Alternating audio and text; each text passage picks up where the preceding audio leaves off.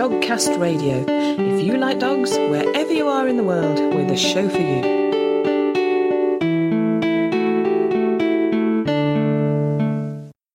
Hello, and welcome to episode 148 of Dogcast Radio. In this show, we have some practical advice from canine first aid expert Kerry Rhodes. The big thing with a first aid kit is that you've got to be able to think outside the box and think, what can I use all these different things for? Very easy to fall into a trap of thinking that each thing has just one use, and that's not necessarily the case. Later in the show, you can hear an extract from Kerry's book, plus, we have the Dogcast Radio News and more. But before all that, we have an interview with Kathy and Joe Connolly, authors of the book If I Should Die Before My Dog.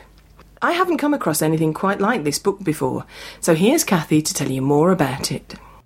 The book is it's, it's actually an interactive book. Once you purchase the book, you fill in all of the information about your pet.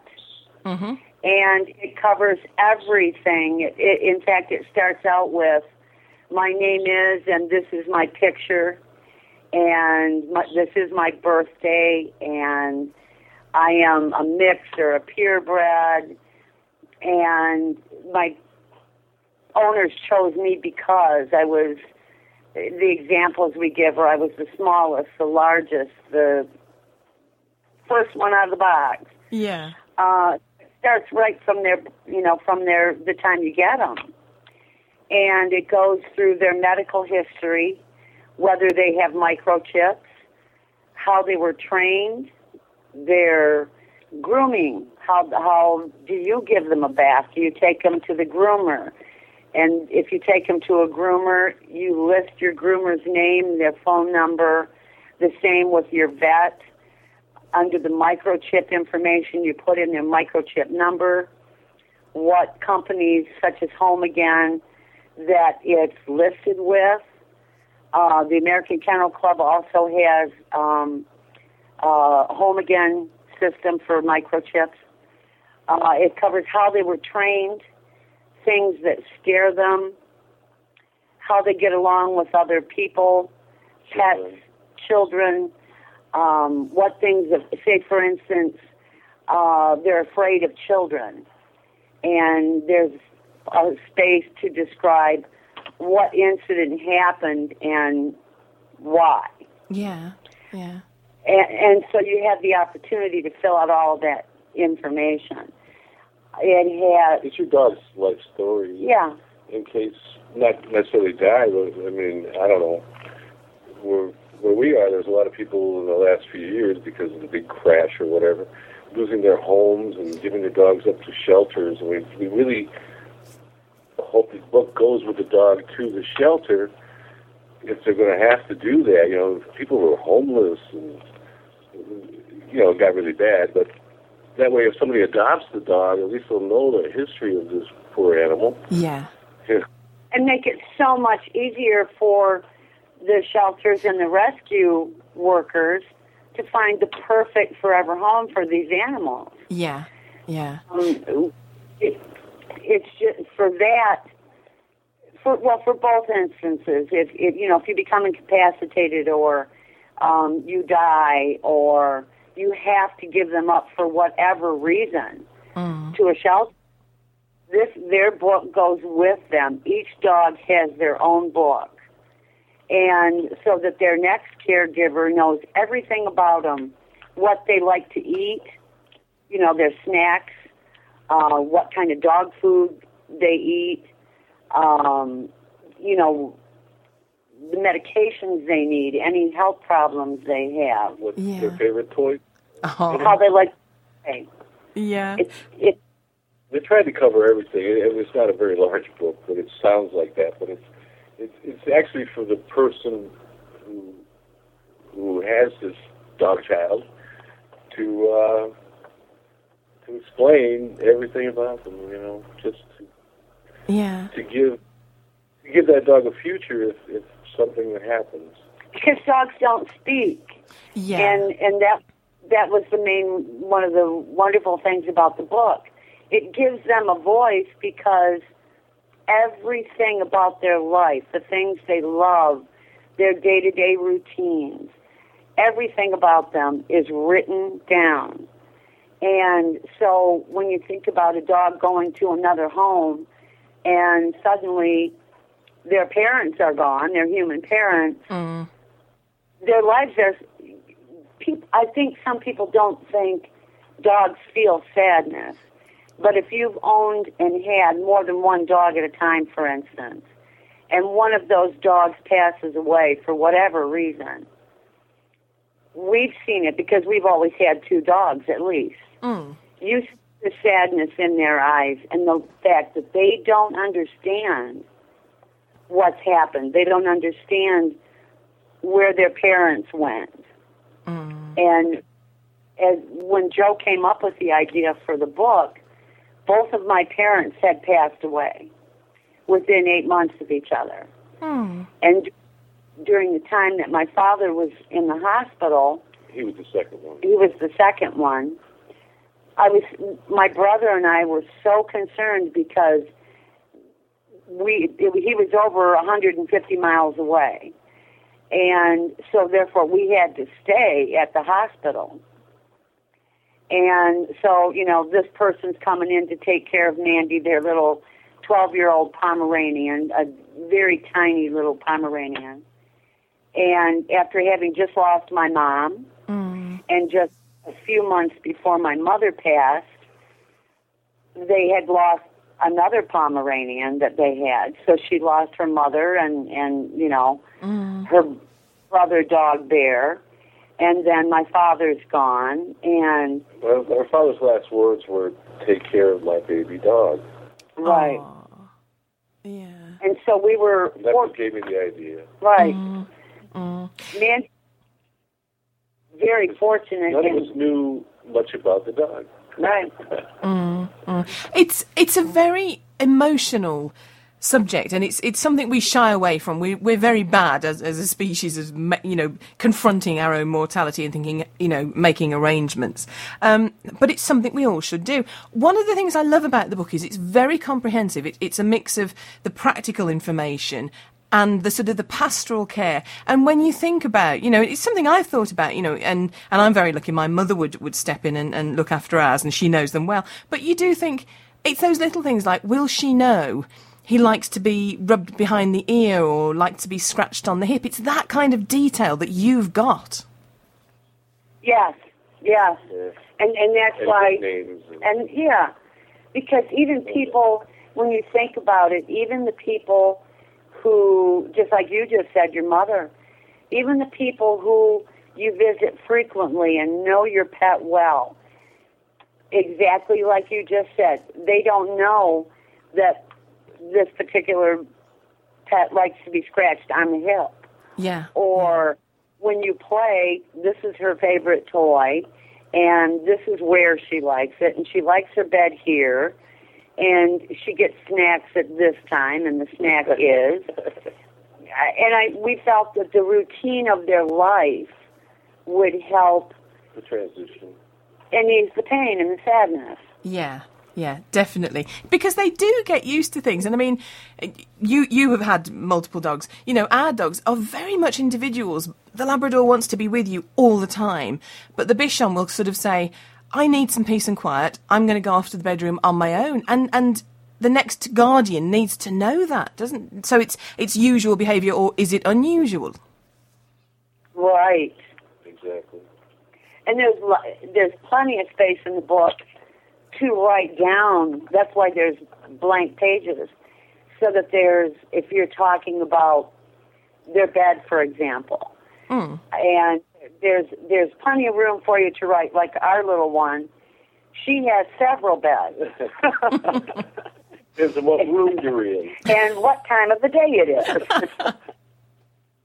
so it's you know it's it's like you say those those little routines that if like for instance your Bichon when she leaves the room and goes off by herself if you weren't there the people would say oh she's upset or scared or but you know that's part of her routine she just wants to go someplace quiet Yeah, to get a really good rest yeah. so it's it's those things that I, that we thought would help really ease the the transition. Yeah. And I think maybe just for instance a nickname. Yes. If like ours have many, many nicknames. and I think that just even using those nicknames give would give them comfort. Something Yeah. familiar. Something familiar. Absolutely, yeah. I mean, you, you mentioned sort of everyone's feeling the financial pinch at the moment. Something that's come up over here is um, Battersea Dogs and Cats Home are having increasing numbers of dogs handed into them because of family breakup. You know, and the more information you can pass on, surely the better chance that dog has got of, of you know, finding a next a home and being happy in that home. So it really is an incredibly useful book, isn't it? Oh yes, yes. We think so. Uh, uh, I mean, uh, a, a dog that always went in a boat with his owner, if you might call them an owner, their, their parents, um, in a boat, went fishing or whatever. Uh, then you, you would want a fisherman to adopt that dog, Right. wouldn't you? Uh, if he loves it, like a lab that we were thinking of. Yeah, Bob. In the preface of the book, we brought up a dog named a black lab named Bob, Hmm. and Bob's story was Mandy was very lucky. Bob um, lived here in northern Michigan with his father, who was only 56 years old. Hmm. And Bob was six, and they hunted and fished and hiked all over northern Michigan, and they lived in a cabin together. And Bob's dad had a fatal heart attack, and no one in the family wanted him. And he ended up in the sh- in the shelter in the local shelter. Mm. And if Bob had the book, It would help. If the right person would. Kathy's crying right yeah, Oh, yeah, I- yeah. But if the right if the right person adopted Bob, he would adapt much better. Trans his transition would be much better, Yeah, and you know, Yeah. a similar person. Um, yeah. It. I mean, it is an incredibly. It's emotional, you know, when any dog has to find a new home, and you know we're dealing with difficult um, circumstances. Um, it's, it, did did Bob find a, a, happy home in the end, or we you know we we didn't we didn't check, Julie. yeah, yeah, You know, if if we could have if we had more room, we would have gone and got Bob. You know, but it's it's just heartbreaking that because for us, well, he did get adopted because our our our neighbor across the road from us works at that shelter, and and she said that he did get a pretty good home. So oh, I did oh. I didn't know. when I talked to her at the mailbox, Yeah, 'cause I didn't want you know I didn't want to hear anything more about it. I'm just heartbroken. yeah, yeah. From them, we hear we have two really really close friends that work at the shelter, and you know we I've been there when people have brought in say a 12 year old dog, mm.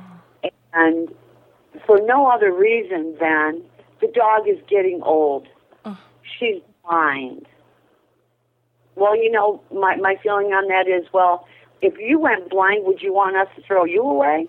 Yeah, yeah, You know, and in in cases like that, a dog like that, it's if they had that if they had this book, because our shelters here really try. They're no kill shelters, hmm. and so really try hard for a long time, you know, to find these poor animals homes. And it's it's just heartbreaking that people don't realize when you get a dog or a cat or a bird, it is a lifetime commitment. yeah. And they they give us so much support. You know, when they're well, when they're young, when they're you know full of life. When they need the, support is just when we need to be there for them most, isn't it? Yes, exactly. Mm-hmm. And it, it's hard, and I'm sure you've had dogs for many, many years as we have. It's hard. It's everybody knows that it's extremely hard, as it is with people. Yeah. You know, we're all going to get old, and we all will need someone to care for us and love us. Mm. And that's why with with the book, there's a good section for their health care Yes. and what problems they have and allergies and Yeah, you would have to add to the book through the years because of you know things arise. Mm. But, but we we've done just not to change the subject totally, but we have we do. Uh, we're not wealthy people, and we do charity work in the sense that we are uh, what do they call them? oh, pet angels. yeah. Uh, like speaking of the economy, I mean, we don't have much, really. We don't. I mean, even though we wrote a book, everybody thinks we're rich all of a sudden, but we are not. and but we do pay for dog surgeries of dogs we don't even know, and people we don't treatment. know, and we do it anonymously. And and uh, we also do charity work with our humane societies. I don't know if you are familiar with them over there or not Mm. but uh, which is they are you know dog rescue people also, and we they sell our book, but we give them a, a large discount, so they make the profit to keep those shelters going, and we don't make the profit on that one, and you know we, we- we're willing to do a lot of things, we, we actually care about the animals. We do have a cat book also, but we haven't published it yet. We haven't copyrighted. But, you know, we can't afford to publish it yet. Oh. So we are not. Yeah. Because our need care too. Yes, yeah. Um, I mean, I did read. I, I've read your reviews on Amazon, and you've got some fantastic reviews. And there was there was um, a, a pet shop owner who sort of said how much he liked the, the, the dog book, and that he hoped it was going to be the start of a series. Yes, she she she really loved the book. We do have some wonderful, wonderful reviews on Amazon, um, Goodreads, and Barnes and Noble, and we're we're very proud of those. Very, very proud of those. We've done um, a couple of book tours with uh, Sharon Martin at Beck Valley Book Books over there in the UK and she just did a fantastic job. And we're we're very proud of the book. And with as Joe was saying, the um, the help that it gives to to rescues. With what we do is we set up a discount code with through our publisher's website, and they don't even have to stock the book all they do, if it's an online store, they just add the book and the information to their online store. When the customer orders the book, the um, rescue goes to that website, types it in, puts in the address, and the customer pays the shipping, and that's all there is to it. They do not even have to stock the book, and that's that's working out very very well for some of the uh, animal rescues here in the U.S.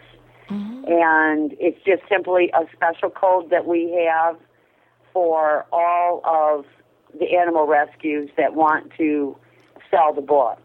They can stock it if they, you know, if they have um, a store.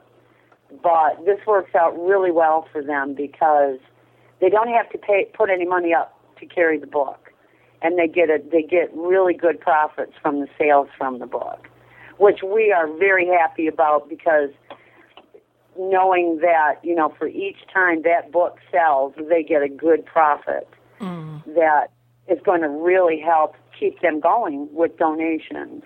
Yeah, yeah.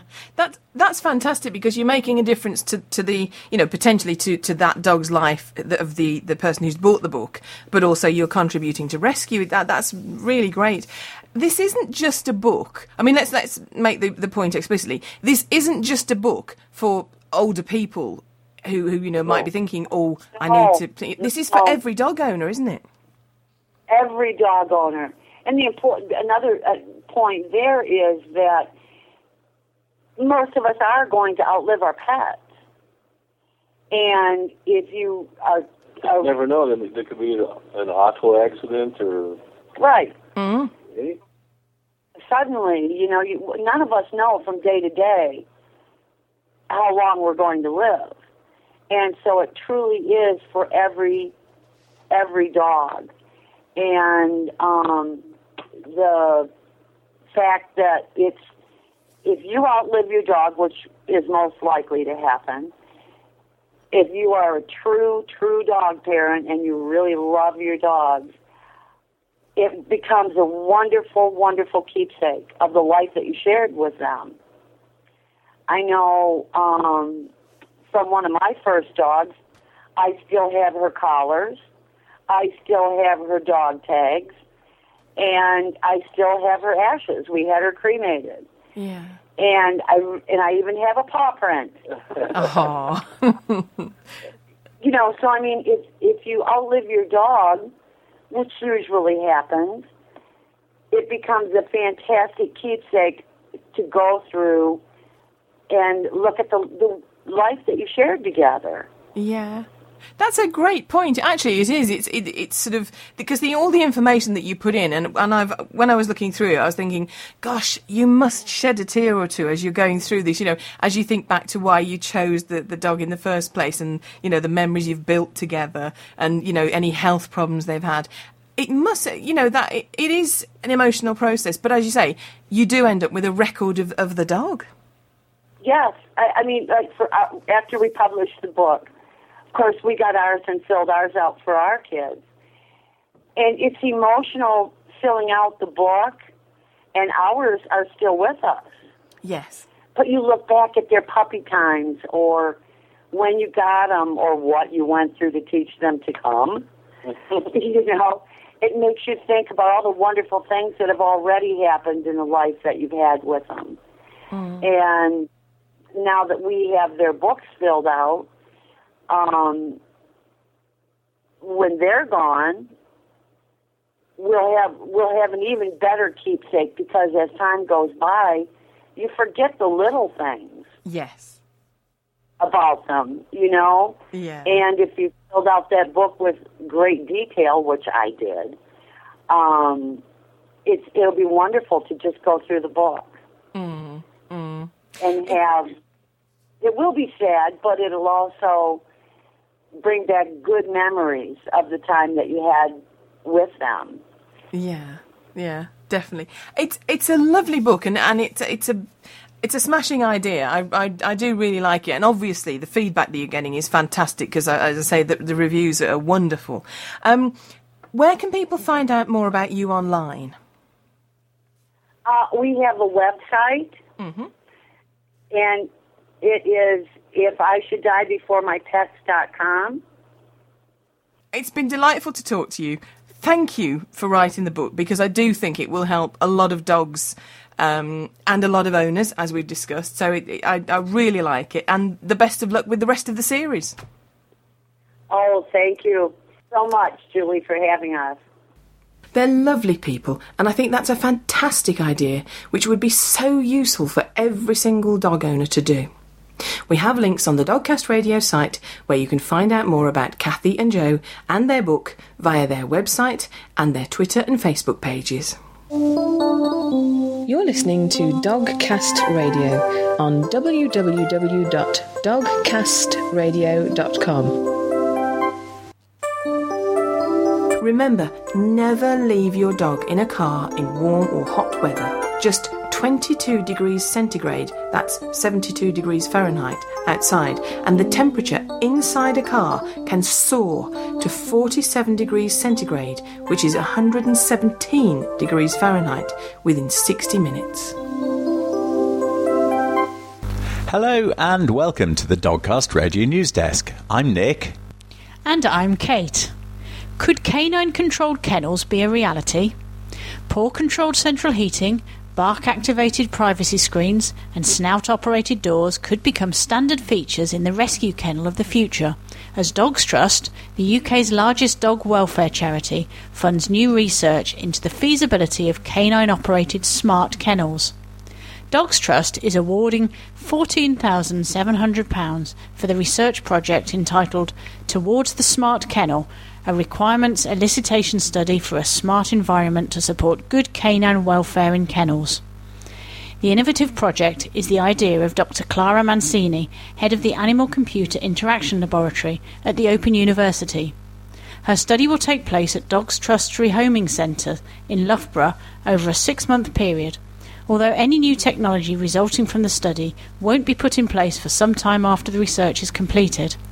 Dr. Mancini and her team will ascertain whether the introduction of canine triggered smart technology will help the rescue dog's behaviour, mood, and ways of handling stress, all of which will help the pooches eventually find new homes.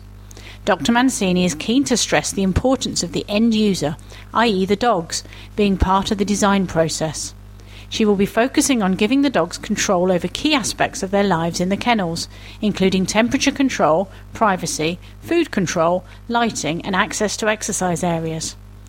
The Dogs Trust is funding the research because it cares for over 16,000 stray and unwanted dogs per year at its 19 rehoming centres. The charity is keen to find out whether its kennels can actually contribute to the dog's mental health, besides simply functioning as enclosures. We think this research sounds fascinating and we can't wait to hear the results. Over the last few weeks, tennis fans around the world have been watching Wimbledon, and there was huge excitement in the UK when Brit Laura Robson became the first British woman to make it through to the fourth round of Wimbledon in 15 years.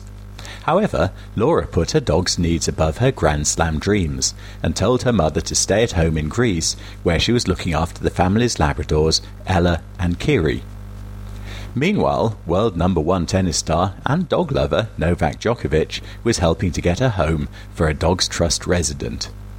The former Wimbledon champion and his girlfriend Helena Ristic, along with their poodle Pierre, took a short break from the courts to meet one year old Honey from rescue charity Dogs Trust and to help her in her quest to find a new home. Novak and Helena renamed the golden doodle Bella meaning white in their native Serbian, and began a heartfelt international appeal to their millions of Facebook and Twitter followers to help find the playful pooch the loving home she deserves. The charity was soon inundated with offers from dog lovers hoping to rehome Bella, and within just a few days she found her perfect match with a local tennis mad family. So, game, set, and match. Did you know that the New Guinea singing dog is known as the rarest dog in the world? Well, an intrepid team is planning to set off to find it.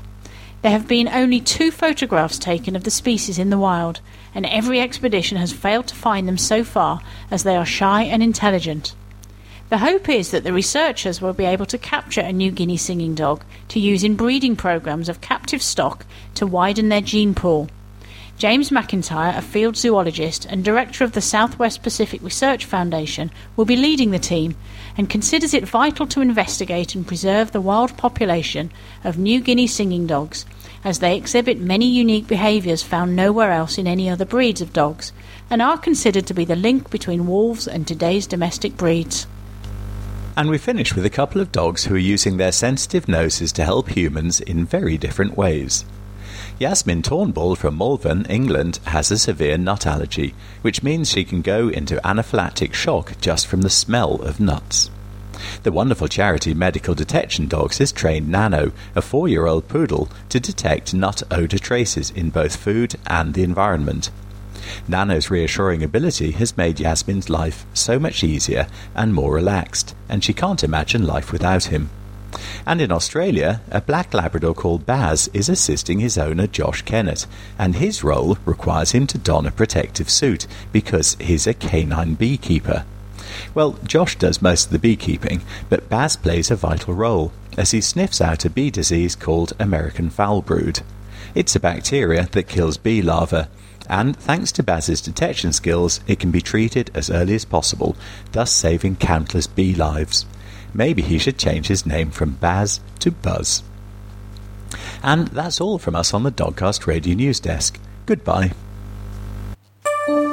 According to the American Animal Hospital Association, one out of four pets would survive if just one pet first aid technique was applied prior to getting emergency veterinary care. 60% of all vet visits are emergency in nature, and statistics show that preventable accidents are the leading cause of death among pre senior dogs and cats. Knowing canine first aid could save your dog's life, and Kerry Rhodes is an instructor who runs training classes teaching owners how to cope with various doggy emergencies. We have an interview with Kerry in episode 139 of Dogcast Radio, where she gives lots of effective and practical advice. Now she's written a book containing her invaluable knowledge, interwoven with real life incidents, all told from the point of view of her Rhodesian Ridgeback, Axel. We'll be hearing more about that in a bit. But first of all, Kerry talks about the first aid items you should have to hand. We started off discussing the items you should include in the K9 first aid kit in your car? Well, a kit in the car, I mean, it's got to be small enough to transport and stick in your glove box, something like that, but also to have everything that you need in it just in case. The problem with first aid is you never know what it is that you're going to need. So you kind of need to cover all bases. The big thing with a first aid kit is that not everything in it has to be specific. You've got to be able to think outside the box and think, what can I use all these different things for? Very easy to fall into a trap of thinking that each thing has just one use, and that's not necessarily the case. Mm. There's lots of things that you could carry. I mean, obviously, you have the bandages and dressings. They usually come in a couple of sizes, so smaller ones and larger ones. Hopefully, we don't need the larger ones, but you know, if you do, you have them in there. And the ones that you would normally have for a, a canine kit usually have ties on the end as well. So you have the dressing part to it, uh, that's secured to a bandage, and then you can actually tie it to the dog, just tie a knot with it rather than having to stick it down, tape it or pin it, that kind of thing. Mm-hmm. Kerry, so yeah. having, having mentioned specific sort of canine items, where do we buy them from? Well, in a lot of cases, it's, it's, straightforward. Just go and have a Google of it on the internet, that kind of thing. You could find it from there. Okay. I do actually stock them myself on our website, and if people want one and, you know, come to me for one, I'll happily, you know, give them what it is that they need. And they're also for sale on our canine first aid courses as well. But they are quite a straightforward thing. It's easy to put them together yourself. It's just that if you do buy a ready packed up one, they tend to come in really flashy little pouches that have everything secured in them. And actually, the ones that we use also have um, a clip on the back that you can clip onto a belt loop. And so if you were doing sort of quite a, a substantial ramble or you were away for the weekend in a tent, something like that with your dog, you can clip it to your belt as well, so you have everything with you, and it's not just left behind in your mm, car. Excellent, well worth knowing. Okay, thanks. Sorry, sorry for the interruption, but thank you. it's all right. No idea what I was talking about now. um, things in your kit, yeah, mm. absolutely. So we have the the dressings that come with the ties on them as well. Then we have um, things like the microporous tape, which is, is sort of a papery tape that's sticky. So you can tape any dressings down if you need to do that. Don't forget, all of these things are very good for you, for your first aid kit for a human as well. There's nothing in here that you couldn't use on yourself, so they're really handy to have from that point of view. Mm. We also have things um, like a foil blanket. You know, the big silver ones that you see the runners wearing when they come over the marathon, the, the finish line? Yeah, yeah. Yeah, they're really good. They prevent hypothermia. So if your dog gets cold, you can wrap him in it. That's brilliant. But other things that you can use it for as well. Things like if you get stranded in the middle of nowhere and you need to call the air ambulance, you peg out a great big square silver target, they can find you so much easier. Mm. It reflects the sun and you stand out, not just you and your little orange cagoule in the middle of nowhere. it's really good for that. Yeah. And the other thing that you can do with it, if you need to lay a dog down if he, you know, if he collapses. We want to keep him off the cold floor. Laying him on the silver blanket first will, you know, take him away from that cold floor and help reduce the shock setting in. Yeah, excellent. Um, other things you can use it for. If it's raining, you've got an impromptu shelter there straight away that you can cover him over with. So there's lots of things. It's not just about, oh, foil blanket, that's for hypothermia. There's mm. other things as well. So what else have we got? Gauze swabs we have in, in here as well, and they're really good for cleaning up wounds. What are you going to clean a wound up with? Well, really, you'd need to have water available. If you've got water, that's fantastic. But the first aid kits um, that I would recommend have little saline pods in them, and saline is a salt water. So, like what your body produces in your tears and in blisters, that kind of thing. And because they're single use, you have to snap the top off. You know that they're always going to be um, sterile when you use them. They won't go off absolutely fine in your first aid kit. So, for things like rinsing out um, dust or a foreign body in the in the dog's eye if you've managed to damage it that way, or perhaps um, you've managed to get a burn really good for squirting over the top of the burn to keep it cool and keep it moist. And then obviously just washing out a wound. So perhaps they've cut their paw on a thorn or something and you need to be able to see what damage it is that you're dealing with. The saline pods are great for rinsing those out as well. So lots of different uses for everything that you carry. Is there anything else that you need in, in the kit, Kerry? Well, I think one of the most important things, and it's a barrier protection for you and for the dog really, is to remember that you've got to have your gloves in the first aid kit. Okay, pair of gloves not only protects you when you're dealing, you know, with the dog, but it protects the dog from anything that you've got on your hands. If you've been out in the middle um, of a walk and doing goodness knows what, your hands are likely not that clean. And if you're going to be messing around, you know, with a dog's wound, mm. or dirty hands, you don't know what you're going to introduce. So always get your gloves on there. Now, what you should have in your first aid kit as well is a set of tweezers. Now, people sort of think that tweezers are oh, picking and poking, and is there in the wound and digging around? Well, that's not really something we, would like to do or recommend. It, it's quite serious when you're picking and poking into wounds. But what the tweezers actually do is allow you to open up a package or a dressing that you're going to use on the dog, but then not actually touch the dressing with your dirty hands. It means that you can just use the tweezers, lift it out of the packaging and put it straight on the dog, and you know that the dressing is sterile. If you're already up to the eyes in mud and blood and various other substances, and then you put the dressing on, obviously you've contaminated it. Mm-hmm. And as mm-hmm. much possible, we would like to keep the dressings clean and sterile when they touch the animal and the wound itself. Mm-hmm. It depends on your dog, doesn't it? Two, two of ours are sort of they enjoy a, a, walk and a ramble and they're quite um, civilized, if you like. But our third one, our border collie, just crashes through any undergrowth and has no concern for sort of safety in any way. And and so goodness knows what kind of injury he could pick up. So it is a good idea to carry something like this, isn't it? It is definitely. I mean, I would say things like the first aid kit I've described, you know, scissors, tweezers, cleaning wipes, all of those kind of things that you would have in your first aid kit. That's great for in the car. But hand on heart, can say that you would carry a big first aid kit when you went walking? Not if it was going to sort of get in the way. And also, I'd forget, you know. Yeah. I'd, uh, yeah. I think you're absolutely right. And I think most people are in the same boat. Me personally, I don't even take mine either. Mine's in the glove box. But while I'm in the middle of nowhere, I can be four or five miles away from the car. The only thing that I have with me is um, the conforming bandage the vet wrap version of it is, is what we use, and that's brilliant. It's like a stretchy, um, almost a slight rubberized texture to it, and yeah. it's very good for doing lots of different things. And because it doesn't weigh very much, I genuinely have a roll of that in my pocket all the time when we're out. And because you can use it for so many things, it covers all bases. And then when you get back to the car, you've got your first aid kit there to deal with it properly. But as an emergency stopgap, your vet wrap is absolutely brilliant. You can use it for, let's think, top of my head. Um, you come across a stray dog or you lose your own lead, to use as a lead, so that's really good. Mm-hmm. Um, also, if your dog sustains a strain or a sprain to one of their joints, you can put a really good support bandage on it, so that's fantastic. Um, something else. If a dog cuts himself and it's bleeding quite profusely, Although when you would ordinarily bandage um, a wound like that up, you would use your proper bandages and your dressing, and then perhaps use the vet wrap over the top to keep the bleeding under control. Certainly, just as an emergency fix, it would be fine to put that vet wrap straight on the wound itself, and then at least you could stop the bleeding until you manage to get back to the car safely. So there's lots of different things you can use it for. Not least, if your dog is in pain and you're trying to help him, he's likely to bite you you can use it as a muzzle very, very easily. So you, you mm. kind of got to think outside the box a bit. In the last um, sort of three or four months, I've had three occasions where I've had to use a vet wrap myself with my two. Mm. And what was that for, Kerry?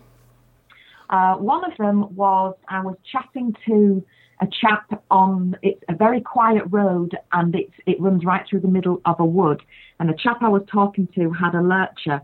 So my um, ridgebacks and his lurcher were circling us and sort of running across the road, through the wood, out the other side, and just sort of looping us. Now, I know that sounds very dangerous when I'm saying across the road, but I think dirt track is probably Yeah, a yeah. better description of what it is. But as um, Rain, my youngest one, ran through the wood after the lurcher, he came back and stood by my side, and when we looked down, he was standing in a pool of blood.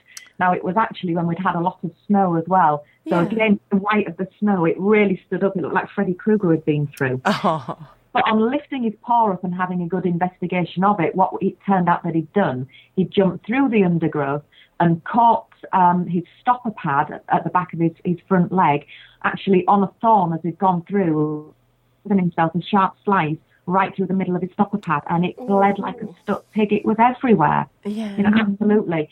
So with that, we were able to have a good look, see what there was, remove the thorn, put the um, vet wrap on, and then we still had another mile to walk before we got home.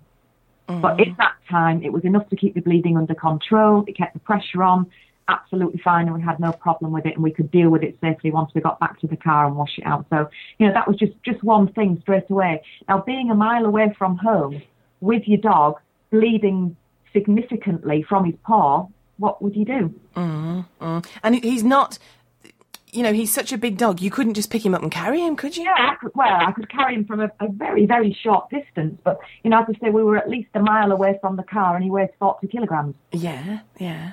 You know, he weighs nearly as much as I do, so to carry for that kind of distance, and not to mention obviously the stress that that would have because I, you know, I don't know what you're like, but I don't go around carrying ridgebacks very often, so they don't used to being picked up either. No, so I no. actually found that quite a stressful thing, even if I could have picked him up. So being able to deal with it there and then on the spot and know that you've got it all under control, it was just so much less stressful for him and for me. Yeah, yeah.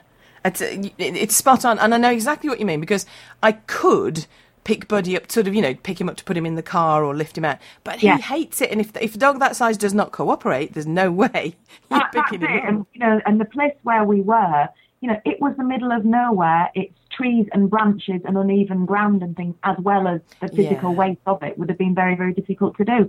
So being able to just get on with it really helped. Um, and another instance that we used it for was my, my older dog has quite sensitive paws for a big dog. And if we walk on um, frozen pack ice, he's fine on snow, doesn't mind that. But when it's really thick pack ice there a while, we noticed he'd actually um, got a freezer burn to one of his pads. And he burnt it so badly, he left a little spot of blood actually on the ice, which was the reason that I'd, I'd seen what had happened. Mm. And I'm having a look. Yes, it's a freezer burn. And again, they always seem to do these things about a mile away from home for some reason. but because he had this, it was easy enough just to take the vet wrap, wrap it around his paw, make a sort of temporary booty for it, and then he just walked home on it absolutely fine, no further problems you know, always it was under control. And the thing with the vet wrap is because it has a sort of rubberized texture to it, it means it grips to itself. It's not adhesive, but it will grip very, very strongly to itself. So once you stretch it and it, gets a grip, it will stay on. So he walked for a mile quite happily and it didn't fall off. But my top tip, which I've discovered through my cost with vet wrap, if you're going to buy it for use in the winter, do not buy the black stuff. Hmm. The colour is fantastic, but don't buy the black because for reasons unknown, it must be a slightly different texture because of the colouring. But when it gets cold, it doesn't stick. It won't grip to itself.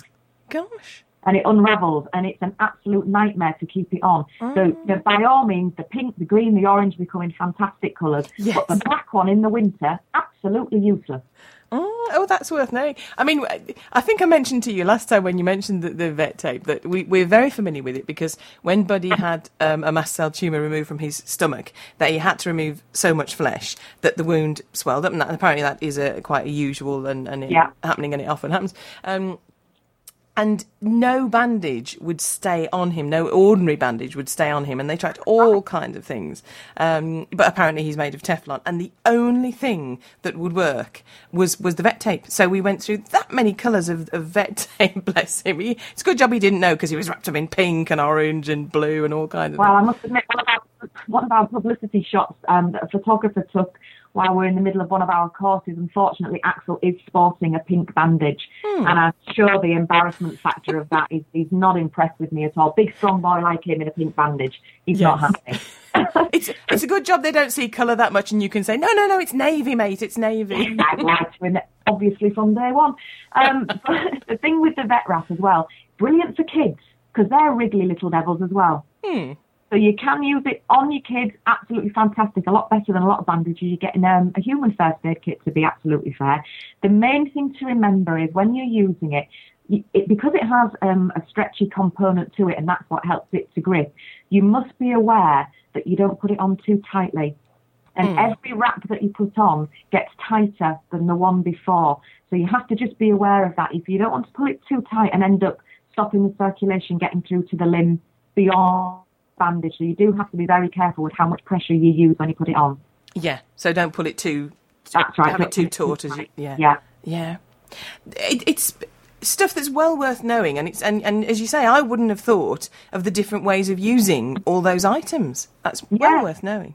Yeah, there are. I think that's the main thing because it doesn't look on at first glance that there are that many things in your first aid kit. I mean, just looking through my list now, we have one, two, three, four, five, six. We have about twelve things in there, and that doesn't sound like very many, but because you can use them for different things, you know, that's that's the main thing about it. And I would always say, if you do get yourself a first aid kit, have a look inside it and familiarise yourself with what everything is because what you imagine the particular product to look like, sometimes because of the way it's packaged, it throws you off a little bit.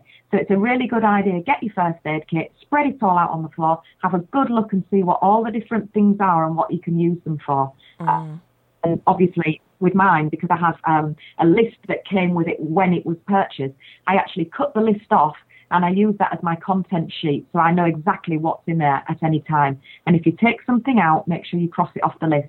You don't want to waste your time in an emergency situation looking for something that you think is there, only to find out that one of your family members used it a couple of months ago and didn't put it back in. Yeah, yeah. So keep track of what you've got.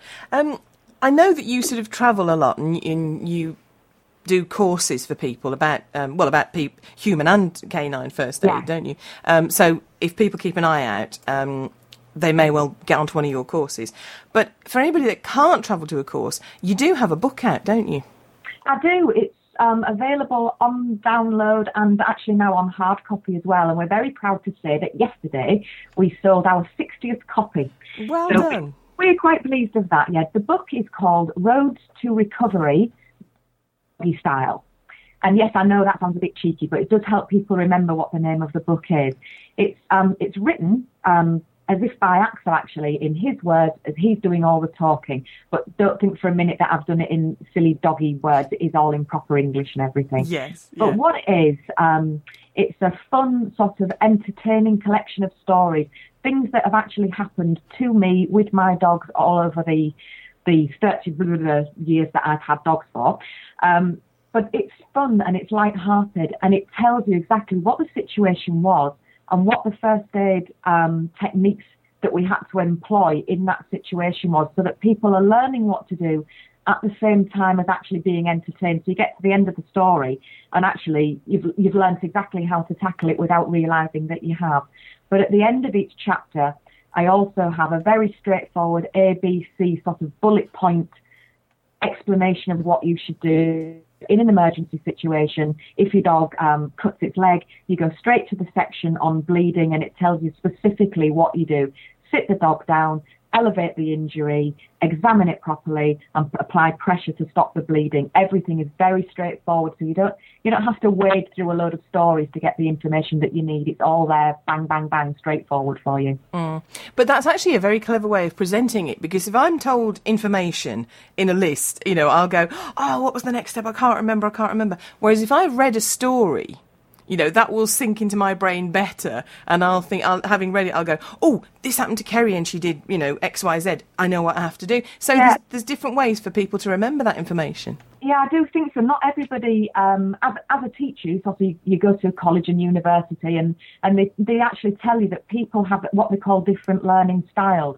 So some people like to see things in picture format, other people like to hear it, other people like to read it, or sort of envisage the story for themselves that helps them remember. And that's kind of what the There's lots of different techniques in there to help you remember it. Because what usually happens in an emergency situation, the first thing you do is panic and go absolutely blank and can't remember anything. Yeah. Well, at least if you've got something to tie it to. So things like for the bleeding, you know, we always go with a checklist, which is SEEP. And now if you can remember SEEP, S-E-E-P, it Hmm. guides you through what to do. Sit, elevate, examine, pressure.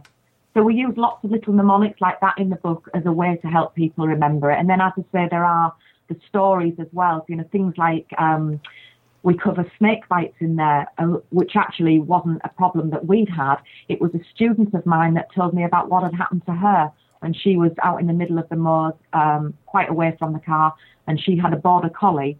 And it got bitten by a snake, and actually it was an adder, so it was very serious. And you know what she did, how she dealt with it, and what the outcome was. So all was there, and we do all the usual things like how to do CPR, artificial respiration, shock, those kind of things. But then, as I say, there are stories like the day um, my Labrador decided it would be a good idea to pull all the chocolate baubles off the Christmas tree when I was 13 and tried to poison himself with them. Yeah. That kind of thing. So that they're kind of amusing with a serious twist on them as well. So hopefully, you know, they'll stick and, and people will find it useful. Great. And we're going to have an extract, aren't we, in, in later in the show? So we're going to have an extract of the book so that people can hear um, exactly how good it is. And it, and it is a lovely extract. So thank you for that, Kerry. You've given us a lot of information there, and it's brilliant. If people want to come and have a look at your website, um, can you give us that so they can come and find more information? Yeah, absolutely. It's www.rhodes, as in my company name, which is R H O D E S, hyphen, then the number two, hyphen, safety.co.uk. All the relevant links are on the Dogcast Radio site, and Kerry's book has now sold 120 copies. And to give you a taste of it, I'm going to read an extract. The book is called Roads to Recovery Doggy Style, and it's not your average first aid book, which I think makes its advice memorable. As Kerry mentions, it's fun, factual, and written from Axel the Rhodesian Ridgeback's point of view, with lots of witty stories about his various scrapes and adventures over the years, including the way each one was dealt with. So here's the extract. When Amber was 12 years and 9 days old, she finally left the short person's side for the last time, and when she did, she broke her heart. I missed her too, but the short person was devastated. I'd rest my big head on her lap as the raw emotion spilled down her cheeks. I nuzzled her soothingly and rubbed my ears against her salty tears to soak them up, but no matter what I did, she couldn't get Amber out of her mind. I know nothing will ever take Amber's place in her memory, but I like to think I softened the blow a bit. Having me around meant that she still had to get out into the fresh air for exercise and to take me for my walks. It was on one of our walks alone together that I really managed to take her mind off things and distract her. Not entirely how I would have planned it, but it certainly gave her something else to think about. We were walking in a new place, the country park, which is an enormous wood and country park directly in the shadow of the Humber Bridge. She wanted to walk somewhere different, somewhere she wouldn't be reminded of Amber at every tree, and somewhere we could make some new memories of our own. We'd been out about an hour or so, investigating this, investigating that, when out of my eye corner I saw a grey squirrel. Now, those little guys just need chasing. It's the rules. And before she could even pick up her whistle, I was off in a red wheaten flash through the woodland. And I very nearly had him, too. His bushy tail swished agonisingly close, just two or three inches from my front teeth, as he bolted up a tree. Dang, that was close. As I stopped at the base of the thick trunk, I felt a sharp, searing sensation through my front leg, and I screamed out in pain and surprise. I turned back and limped towards the short person, waving my front leg around in front of me to show her my poorly. Now, while I am certainly not suggesting that I am a wimp, you understand, I am known for being a little bit of a drama queen. So even though my cries were piercing, she wasn't initially all that worried. Not at least until she had the opportunity to see what I'd done. Remember when I explained to you what the proper definition of amputation is? Well, you may wonder exactly how I know, and it's simply this. As I had come to a sudden stop at the base of the tree in hot pursuit of that pesky squirrel, I had inadvertently put my foot down on a broken bottle, the sharp edge of which had sliced into the stopper pad on my wrist and virtually amputated the whole thing. When the short person picked up my leg, my stopper pad just flopped about in the breeze, attached only by the tiniest sliver of skin at the top. Yep, that took her mind off losing Amber, all right. Oh, it bled. It bled a lot. The short person hadn't intended going for a walk that morning and found herself at the country park quite by chance. And alas, because of her spur of the moment decision, she didn't have her trusty vet wrap with her, so she folded the flapping stopper pad back in place and began unbuttoning her shirt to use it as a bandage. Luckily, she had a t shirt under her blouse, so she was able to strip off without looking like a flasher in the woods. But before she'd even finished with the buttons, that cheeky Mr. Squirrel had the temerity to come down the tree and run right by me again. Can you believe the nerve? So I chased him. Well, what was any self respecting hand to do? I completely forgot about my blood soaked leg and sprinted off again through the undergrowth until I finally lost sight of him. Obviously, had I not been so severely incapacitated, I would have caught him. But sadly, with only three and a half legs at my disposal, that varmint escaped. It was about this time that it occurred to me that the short person was not going to be best pleased with my latest hunting spree, and certainly I have seen her face look a whole lot more cheery than it did when I got back to her again. I can't remember exactly what she said, but there was quite a bit of screeching, muttering, and an awful lot of words that were new to me. This time she made sure she was able to deal with the wounded pad before I tried chasing any more wildlife. She carefully flapped the pad back down and applied a makeshift dressing using her blouse. She wrapped it over the top of the limb, securing the throbbing stopper pad back in place. As any good first aider knows, having your vet's emergency number in your phone is a must, and this was one of those days when I was glad that she did. She telephoned ahead and explained what I'd done. I have to say I am a little hurt that they weren't more surprised to hear I'd damaged myself, but I guess that's what happens when you get a reputation for being a little unlucky. We walked back to the car. Well, she walked, I limped. And by now, the blouse dressing was hanging off, trailing in the leaves and soaked in blood. She removed it and carefully applied a wound dressing from the first aid kit and vet wrap over the top of it to act as a pressure bandage. She didn't waste time in trying to clean the wound, since it was such a sharp slice and was bleeding so heavily. I have to say I was pretty glad about it, to be honest. I know she was trying to help, but boy did it hurt. And if it had been anybody else but the short person, I think I may well have considered giving her a bit of a nip. Our supervet was not at the surgery when the short person rang, but by the time we got there, he'd arrived and was waiting to whiz me into theatre. It took eight weeks and a whole lot of visits for checkups and fresh dressings. Each time I needed a pee, I had to remember to approach the tree or lamppost from the right side so that when I cocked my leg, I didn't fall over. And that was an extract from Kerry Rhodes' book, Roads to Recovery Doggy Style. Even small quantities of grapes or raisins can cause renal failure in dogs. Chocolate, macadamia nuts, cooked onions, or anything with caffeine can also be harmful. We spent last weekend with lots of other pet lovers at the pet show, where doggy dancing duo Britain's Got Talent winners Ashley and Pudsey opened the show, as well as entertaining the crowds with some canine freestyle and doing a book signing. We stayed on site on the campsite, and there was a lovely atmosphere there. After watching Ashley and Pudsey and hearing the message of positive, gentle training methods for dogs, from Gwen Bailey among others, Everyone seemed inspired, and all around us, people were having an impromptu go at heel work to music, agility, and more.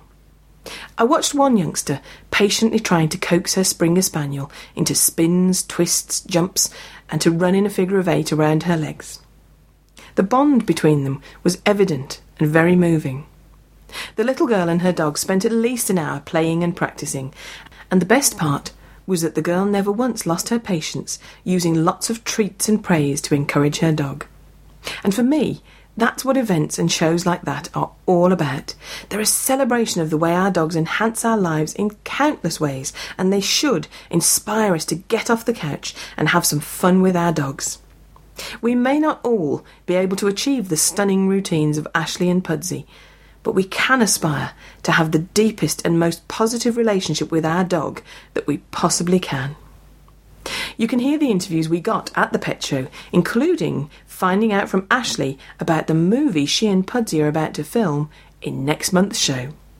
So till next time, look after yourselves and your dogs. Thanks for listening to Dogcast Radio, available from www.dogcastradio.com. That's D O G C A S T radio.com. If you'd like to get in touch with us, and wherever you are in the world, we'd love to hear from you. You can do so in a variety of ways. You can contact us on Skype with the ident Dogcast Radio. That's all one word, Dogcast Radio. By email, you can contact me on julie at dogcastradio.com. When contacting us by email, if you have the facilities, please record your questions or comments and send them to us as an audio file. That way we can include them directly in our programme. We can accept most formats, for example WAV, MP3. All these methods of contacting us can be found on our website, which is www.dogcastradio.com. And as ever, the final word goes to Jenny. What type of markets do dogs avoid? Flea market.